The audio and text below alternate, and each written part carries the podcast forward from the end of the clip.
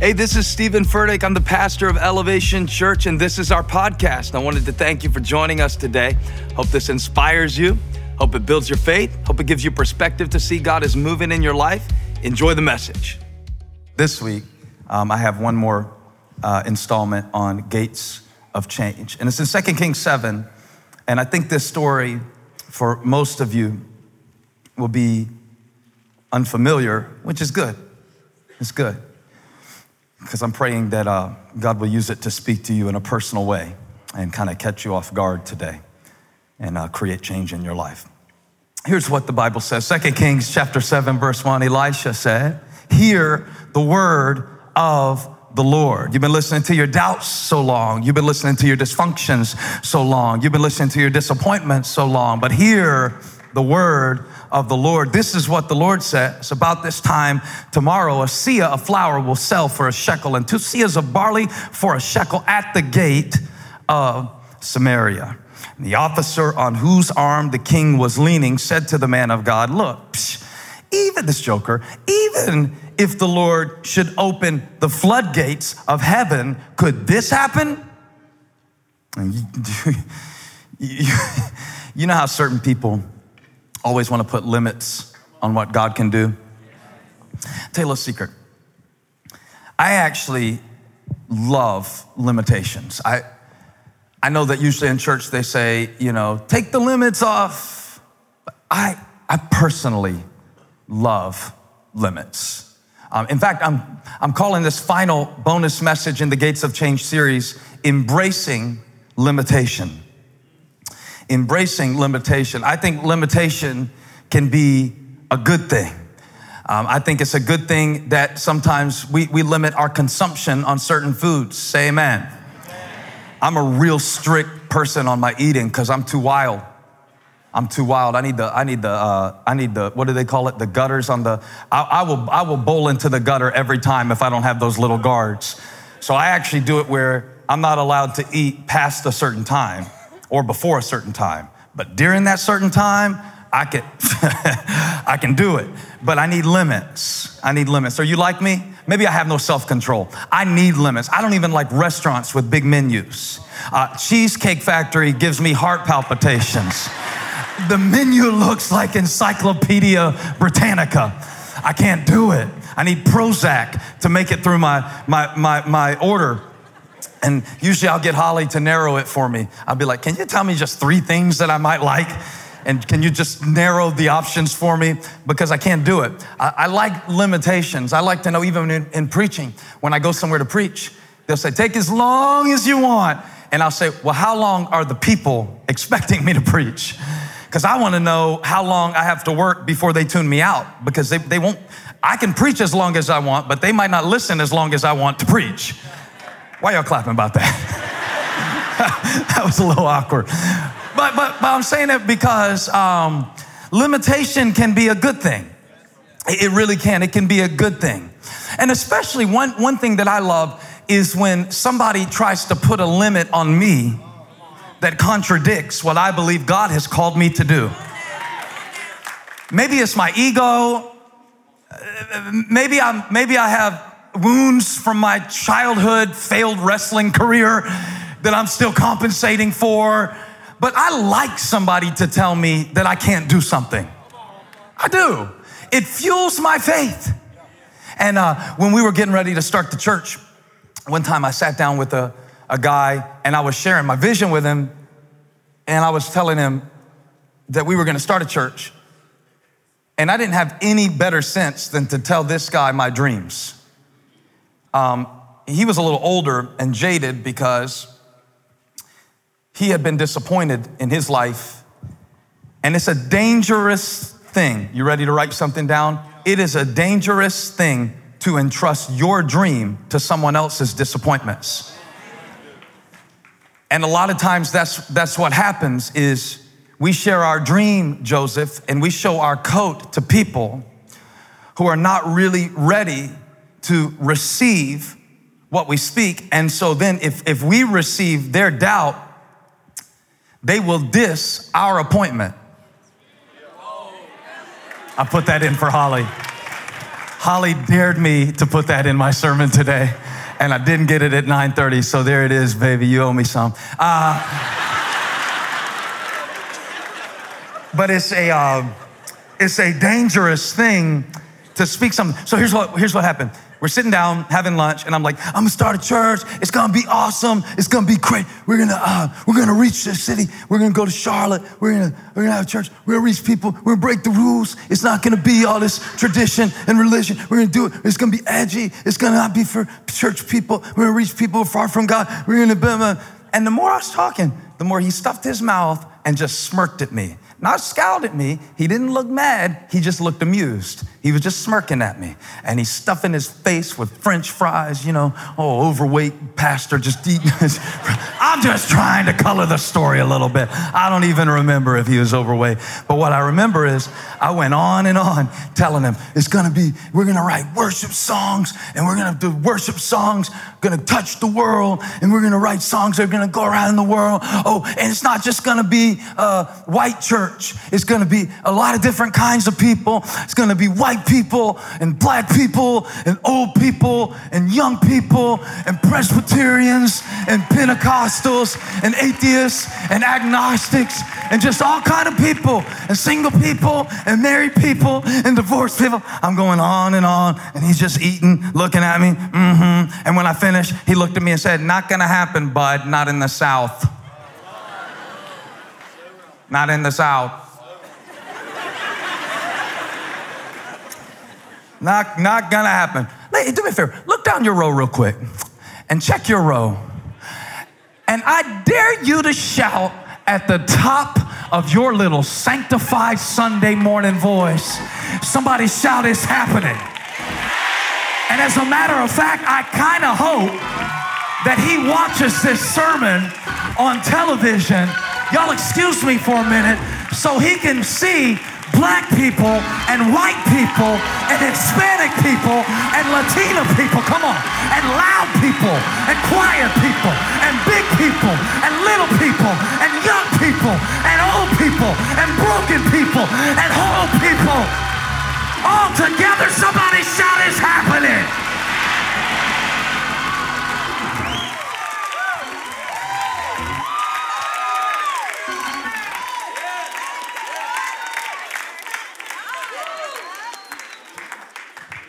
Is something because the limitations you embrace will regulate the blessing you experience. And when you allow beliefs to limit your God because your mindset is too small to accommodate the magnitude of His glory, you miss out on the very miracles that have your name on them. Please follow me for a moment. When the officer said to the prophet, Look, even if the Lord should open the floodgates of the heavens, could this happen? What he did is he closed the gate on the gift that God was giving him. So it was a desperate situation in the nation because the famine had been going on so long that Within the gates of the city walls, the people had resorted to cannibalism. And I debated whether to tell you this, but it's right in chapter six, should you choose to read it. They had started eating their own babies. It sounds extreme. However, I think we can all uh, we can all see ways that at times we compromise the next generation when our value systems get shifted and so, as the value system has shifted within the nation, the favor of God has not been so much withheld as it has been held up. And here's the difference when you read about famine in the Bible, you probably associate famine with drought. And usually, when you see a famine in the Bible, it is connected to a pronouncement by a prophet like when Elijah said, There will be no rain or dew in the land in the next few years except at my word to King Ahab. And God withheld the rain from the heavens. And God cut off the source of supply so that the people's hearts would turn back to Him. Now, in antiquity, people did not regard famine and drought only with agriculture or weather conditions. In antiquity, people regarded the rain as a sign or a symbol of the presence and blessing of God. Because blessing was associated with life and life with blessing and without rain there can be no life. And so where there is no blessing there is no life. Where there is no rain there is no food. Where there is no presence of god where there is no worship there can be no life no strength no hope. However this is uh, a different kind of famine that was not created by a drought this famine started with a siege uh, ben-hadad was an excellent military strategist and so when he surrounded the, the northern kingdom of Israel, which was known as Samaria, what, what he did uh, of common military tactic was that he cut them off from their supply. And when he cut their line to their food supply, it wasn't that he eliminated the food, it was that he prevented them from accessing it. And so, since the devil cannot prevent God from blessing you, his only alternative is to put you in a state of spiritual siege so that you cannot access the blessing that God has freely given you. Sometimes we are starving not because of something that God did not supply, but because of something He supplied that we cannot seize. When the enemy puts you in a state of unbelief, it, it blocks you from your own blessing. And uh, King Jehoram had the wrong people around him at this time. We saw it in the text. The officer, verse 2, on whose arm the king was leaning. Uh, side note for all the students be careful who you lean on. He was leaning on a man who would not believe, who, who, who would not connect to the prophecy by faith. And when you lean on people, who insist on dragging you into their dysfunctional way of thinking. This might be only for five people, but sometimes something you lean on in one season that props you up can paralyze you in the next season. And sometimes we, we build in our lives support systems that are unable to accommodate the weight of what God is speaking to us. So be real careful who you lean on. Ask somebody, Can I lean on you? Because, see, I don't want to get in the middle of a famine and be leaning on someone who doesn't have faith.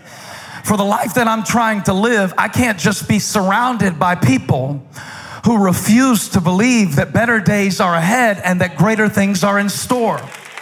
So sometimes I have to restrict access and I can't just be around anybody and I can't just listen to anything. And I cannot believe everything I see and I certainly cannot believe everything I think. So sometimes I've got to shut it down and sometimes I got to mute some people. And sometimes I got to spend some time in the presence of God because my signal to noise ratio has caused me to miss the provision of God because I'm leaning on the wrong people and listening to the wrong voices. This is the word of the Lord. I'm not saying be mean to people, just don't lean on them. Lean on the everlasting arms. Lean on the promises of God. Build your house on a solid foundation, not the shifting sands of people's opinions. And the man on whose arm the king leaned said, Could this happen? Look how Elisha responded. He said, You will see it with your own eyes, but you ain't getting none of it. That's the new, new international version. new, new. I was just thinking how sad that was that it was a day of deliverance. And the top advisor to the king starved to death. As a matter of fact, he didn't even get the chance to starve because look, when the people went into the enemy's camp and plundered the enemy's camp in accordance with the word of the Lord, verse 17 says, now, the king had put the officer on whose arm he leaned in charge of the gate. Question Who have you put in charge of your gates? What regulates your thoughts? What regulates your belief? What regulates your self image? Look, he, he put the man in charge of the gate. There's a lot of revelation in this message. I'm gonna give you all of it I can, but you will need to lean into this message because sometimes you have put a past experience in charge of the gate to your future. Listen, and when you let your past experience regulate access to your future, you will always be stuck in a stage of life that can no longer accommodate what God is speaking in this season. Not gonna happen, bud. What if I had listened to him? We wouldn't get to hang out today. What if I had listened to him? I would have built me a little white church with some little white people, and it'd be about 50 of us, and we would just preach to the choir, and we wouldn't change anything, and we wouldn't touch anything, and we wouldn't have EFAM watching all over the world. The devil is a liar. It's happening, and it's going to happen with or without you. You might as well get in on it because it's here, baby. Preaching my watch off my wrist. Shove somebody say it's happening. And what a horrible thing for it to be happening right in front of you, but you don't experience it. The man on whose arm the king leaned stood in the gate, and while the people were running to the victory, the Bible says they trampled him in the gateway. He died in the gate of what was possible. Y'all give me a minute. I don't really know what to do. It's uh, a little too much. Touch somebody, say, get out of the gate. Tell 12 people so I can have them. Buy a little time. Come on, 12 people, get out of the gate. Oh, nobody coming to help me either. Sorry, no, I don't need you. I don't need you, Buck. I'm do this myself. I started week one, I was saying, get back in the gate, but I heard the Lord saying this time, get out of the gate. I said, what is it? He said, make a move. You hear all this teaching, you hear all this excitement, ah, it's good, but you gotta get started. And he died in the gateway. He blocked his own breakthrough. He saw it, but he did not experience it because he would not believe it.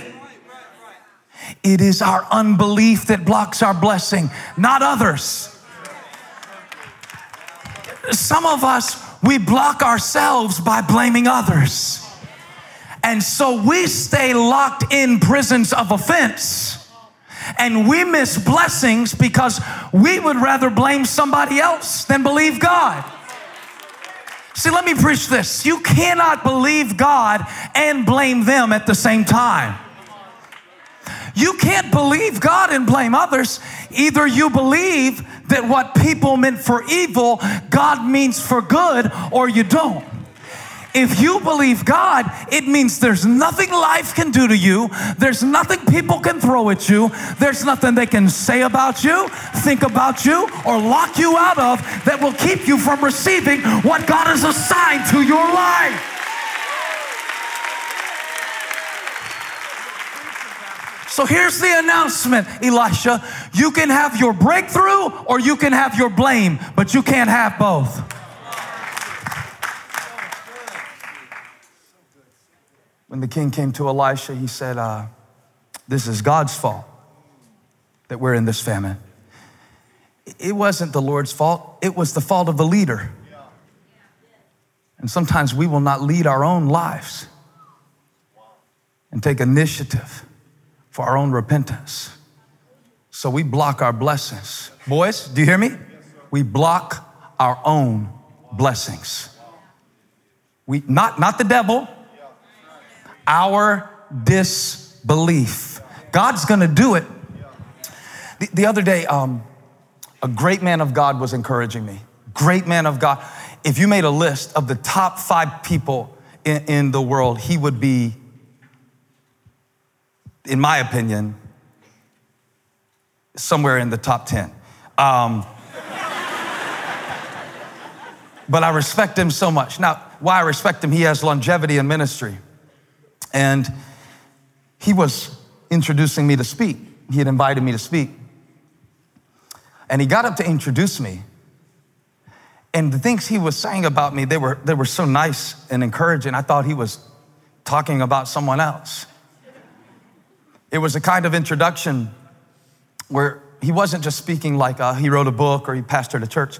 He was saying things that he saw in me and how God had called me and, and our ministry and a voice to the generation, a bridge to reconciliation, just things that uh, while he was saying them, at the same time that he was affirming me, watch this. There was another, there was another voice, not on the stage, but inside my soul. You ever had this happen? Like somebody is trying to affirm you, trying to love you, trying to validate you, but you cannot receive it because your gates are blocked. There is something in the way called you that will not allow you to receive the love that God is trying to give you through someone else. And while he was saying these things about me, it's almost like the more he said good about me, the worse I felt. Because what I thought is, he doesn't know me. The problem with you is you've got too much dirt on yourself. And the problem with you is you think you know yourself better than God does. The moment the revelation hits your life that the only one who knows you completely is the same one who loves you unconditionally, you will be unstoppable in the kingdom of God.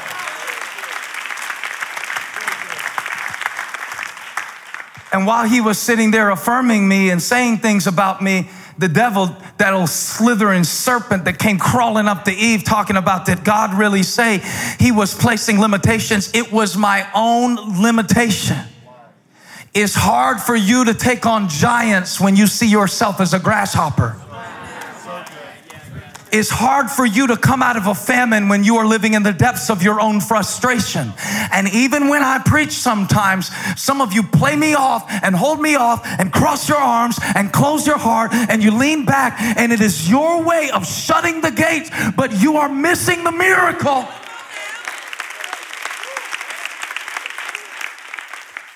Because you feel unworthy. But God never predicated his blessing on your worthiness. Perfection is not the price of admission to the kingdom of God, nor to the great works and mighty things that he has called you to do in the earth. I feel anointed to tell you today imperfection has never stopped God from blessing anybody. The only thing that blocks your blessing is unbelief. But I dare you to shout right now loud enough where that devil can hear you. I believe I am the righteousness of God. I need y'all to shout. My voice is tired. Shout, I believe.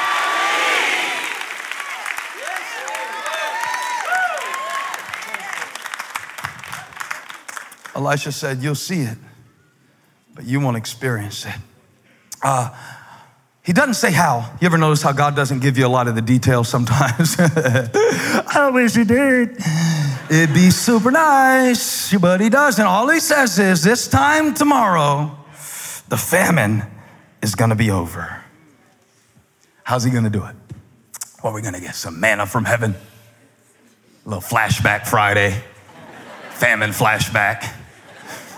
Because remember when they were in the wilderness, God dropped down the manna out of heaven, so you can drop down the manna out of heaven. What's it gonna look like? How's he gonna do it this time? You might be surprised how God blesses and delivers the nation, because the Bible says, Ooh, I love this part right here. Can you tell that I love what I do to preach to you? Because I really feel like I've been cooking this all week, and we're about to eat something right now. I mean, I smell it. I, I, oh, it smells good. Verse three. Now there were four men. Everybody say four. Four, four, number of creation, the north, south, the east, and the west. You know, winter, spring, summer, fall. Four represents creation. So there's a creative miracle on the horizon. Now, there were four men, huh, with leprosy at the entrance of the city gate. Now a contrast emerges. I got somebody in the gate who doesn't believe. And then we've got a group of men, they are outside the gate, not because they're coming back from Whole Foods. Uh, this is a gated community in the sense that these men, when the white flaky spots started showing up on their skin, they had to go to the priest. Uh, leprosy was used to refer to a wide variety of skin diseases in this day, from the most moderate, being a change in coloration, to bloody sores.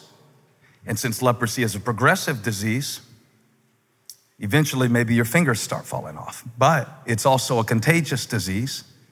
So, when you start to see the signs and you are pronounced ceremonially unclean, they move you and quarantine you and position you outside the gate. And now your only hope of survival is to beg because you can't even carry on a normal conversation. If you approach somebody, you have to announce your condition before you engage. And so to even get into the gate, you would have to start hollering within about 10 or 20 feet unclean, unclean. Can you imagine if you had to announce your condition to people out loud before you met them? You would have no friends. I'm serious. If you had to externalize things that people don't know what's, what's wrong with you, some of y'all would have to announce, uh, you know, uh, I don't know, uh, uh Amazon addict. huh? What if you had to announce everything that was wrong with you? What, you had to announce? lust, perversion. What would that be like? What would it be like? I talked bad about you the other day, but hi, how you doing? I can't stand you. and announce their condition. And they're outside the gate, and they're isolated, and they're desperate, and they're not welcome, and they're starving. And the doggy bags have stopped coming because the people inside the gate are going to take care of themselves first and foremost. And they're outside the gate. And there's four of them. Like those four men you remember the New Testament, don't you? Because Jesus was preaching. Maybe we'll preach about it in my next series. And so many people were in the house, nobody could get in. But there were four crazy men who were a friend to this man. And so they got creative and they don't you try this if you come to Elevation Church and it's full. They ripped the roof off of the house and lowered. The, I promise security will wrap you up, but this was Bible times.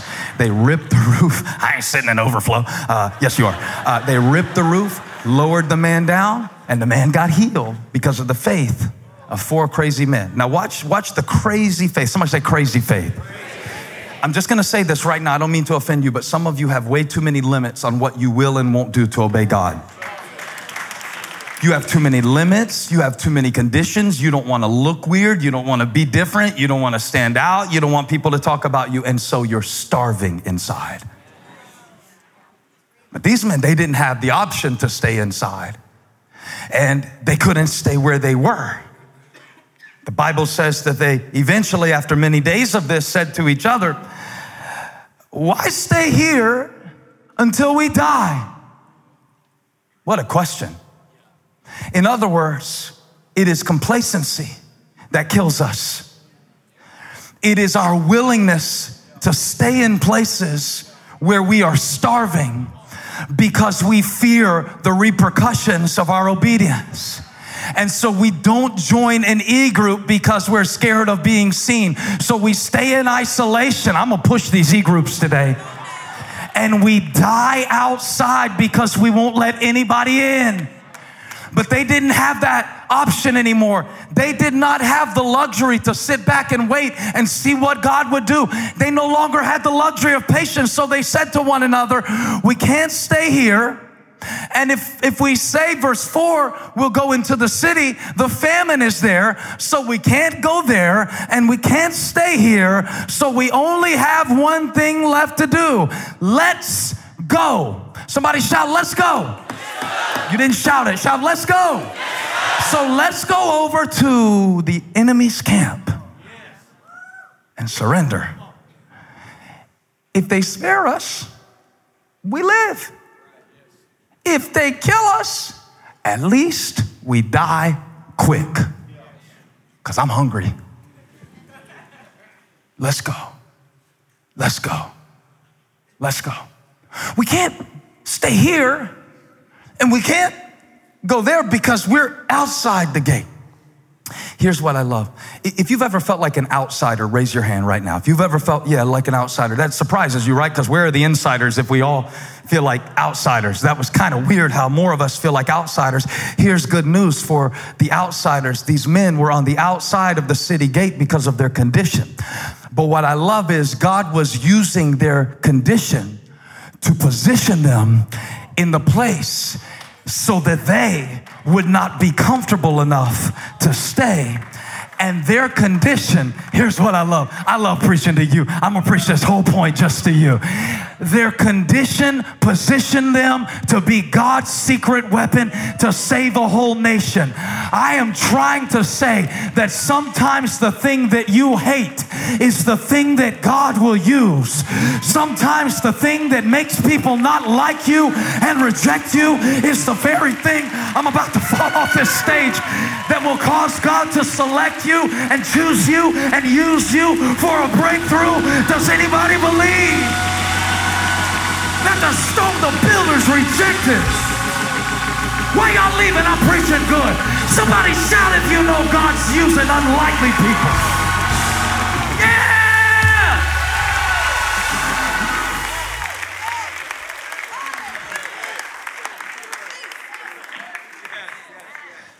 If they had been inside the camp, they would have died. It was the fact that they were not allowed in the camp that led to them. Look what they did. This is so stupid what they did. It makes no sense. It makes no sense. Sometimes, in order to see what God has spoken come to pass, you can't be so focused on making sense. Your senses are killing you. Living by what you see is killing you. Living by what you feel is killing you. Living by what you hear is killing you. And they had no choice. These are not the people who come to church to check it off a list because it's a nice thing to do and their grandma would be proud if she was still alive today. These are the people who come to church because I need God to survive. These are not people who come to church so they can get a good parking space perhaps on Tuesday morning. These are the people that come to church because I can't make it. I, I, I, live and I breathe and I move and I have my being in Him. And at dusk, before the light came, they got up and went to the camp of the Arameans. And when they reached the edge of the camp, watch this, nobody was there. God had already displaced their enemies. All they had to do was show up. See, they went to surrender to the enemy, but the enemy had already surrendered to them. When will we realize that when we run from the devil, we are running from a defeated foe. See, the Bible says that He is already under my feet. So, all I have to do to have the victory in my life is to take another step. Now, I want to apologize to John Gray because he preached so good last week. But he said something that I want to take a step further. He said, These gates are voice activated. I'm not correcting him, I'm simply adding an addendum.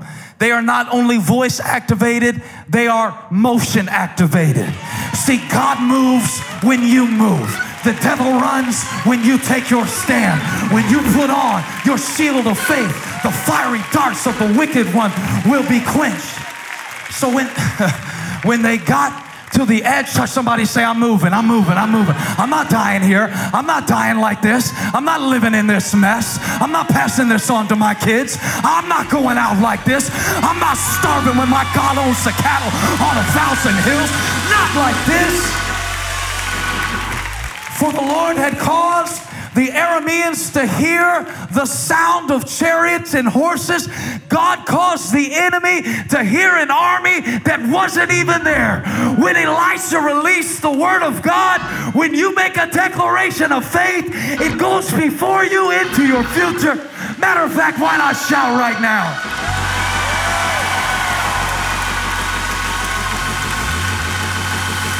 Because when we praise God, the devil gets a panic attack and he has to turn loose our sword. I feel like preaching.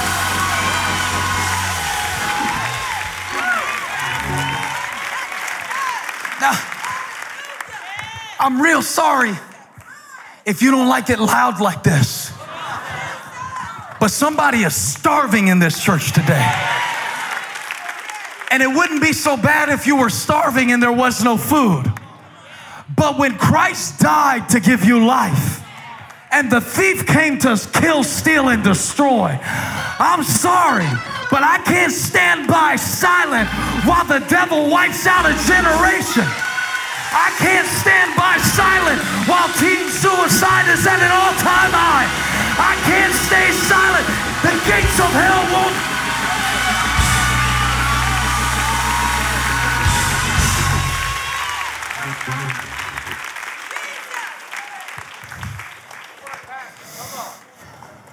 If we stay silent, we die. If we hide our leprosy, it kills us. God used somebody who wasn't even allowed in the city to save it. God's going to use all of you who feel unworthy and all of you who feel not good enough and all of you who have been ostracized and all of you who feel limited. That's how God works, it's through your limitation. These men were so diseased that no one was allowed to even touch them. Come here. He couldn't even t- touch them. And that's who God chose. So, so they went in the camp. Let me show you this. They went in the camp and they saw that the enemy was already gone. Because a lot of times, what you're scared from, God, God, what you're running scared from, God has already dealt with. But the enemy has you under siege, and he puts a spirit of fear on you. Because if the spirit of fear ever lifts, you will find out who you really are in Christ. But when they got there, they saw that it was theirs for the taking. So now the first thing they did wasn't to pray and give God the glory. First thing they did was eat.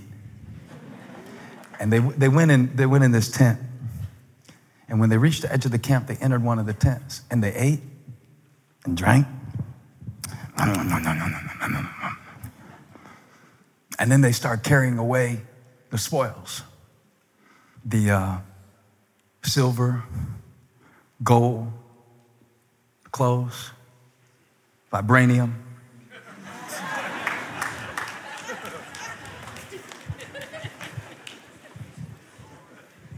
This is good, this is good, this is good.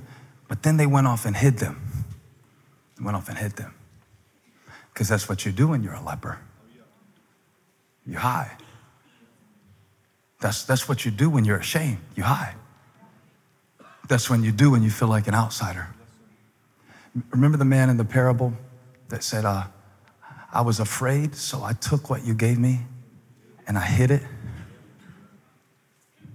The enemy wants to keep you in hiding, and if he can, he'll give you a condition that will cause you to hide your gift. You hear this word I'm trying to preach to you? I wish I could sit down one, one on one uh, with everybody in the church and say, what are you hiding? Because here they are. God has given them the victory and they're hiding it.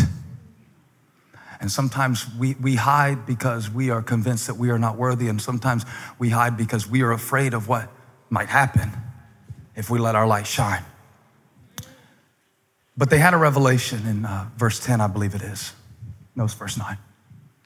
And they said to each other, You know, this is not right. Here we are. We don't deserve to be here. This is a day of good news, and we're keeping it to ourselves.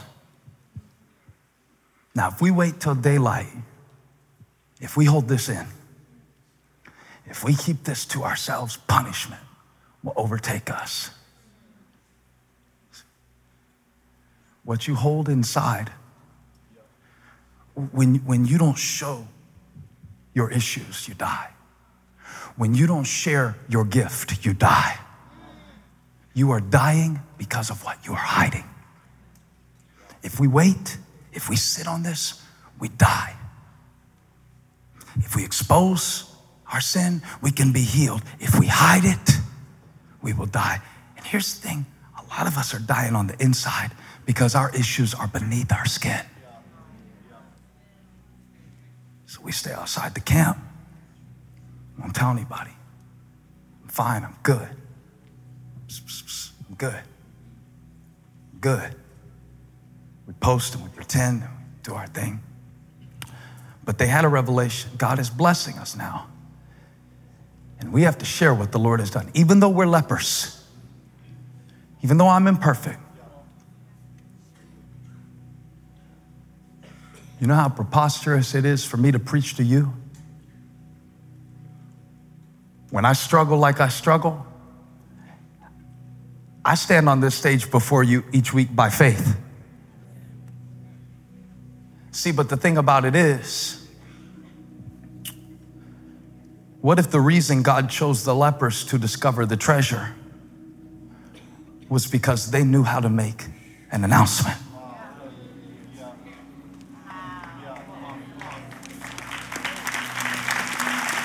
See, once they, once they found the goodness of God, they said, Let's go at once and report this in the royal palace. And then look at verse 10. So they went and called out because that's what lepers do. Only this time they were not shouting, unclean, unclean. This time they were shouting, let's go, let's go. The only one who can really shout the victory is the one that God has raised from the ashes of defeat. So I want to give you an opportunity. If He healed you, if He saved you, if He raised you, if He's been good to you, if you have a testimony, if you are not ashamed of the gospel of Jesus Christ, all the grateful people shout right Well, if you enjoyed today's podcast, there are a couple things I'd love for you to do. Make sure to subscribe, rate, and review this podcast. You can also help us reach others by investing today at elevationchurch.org/give. And thanks again for joining us on the Elevation Podcast.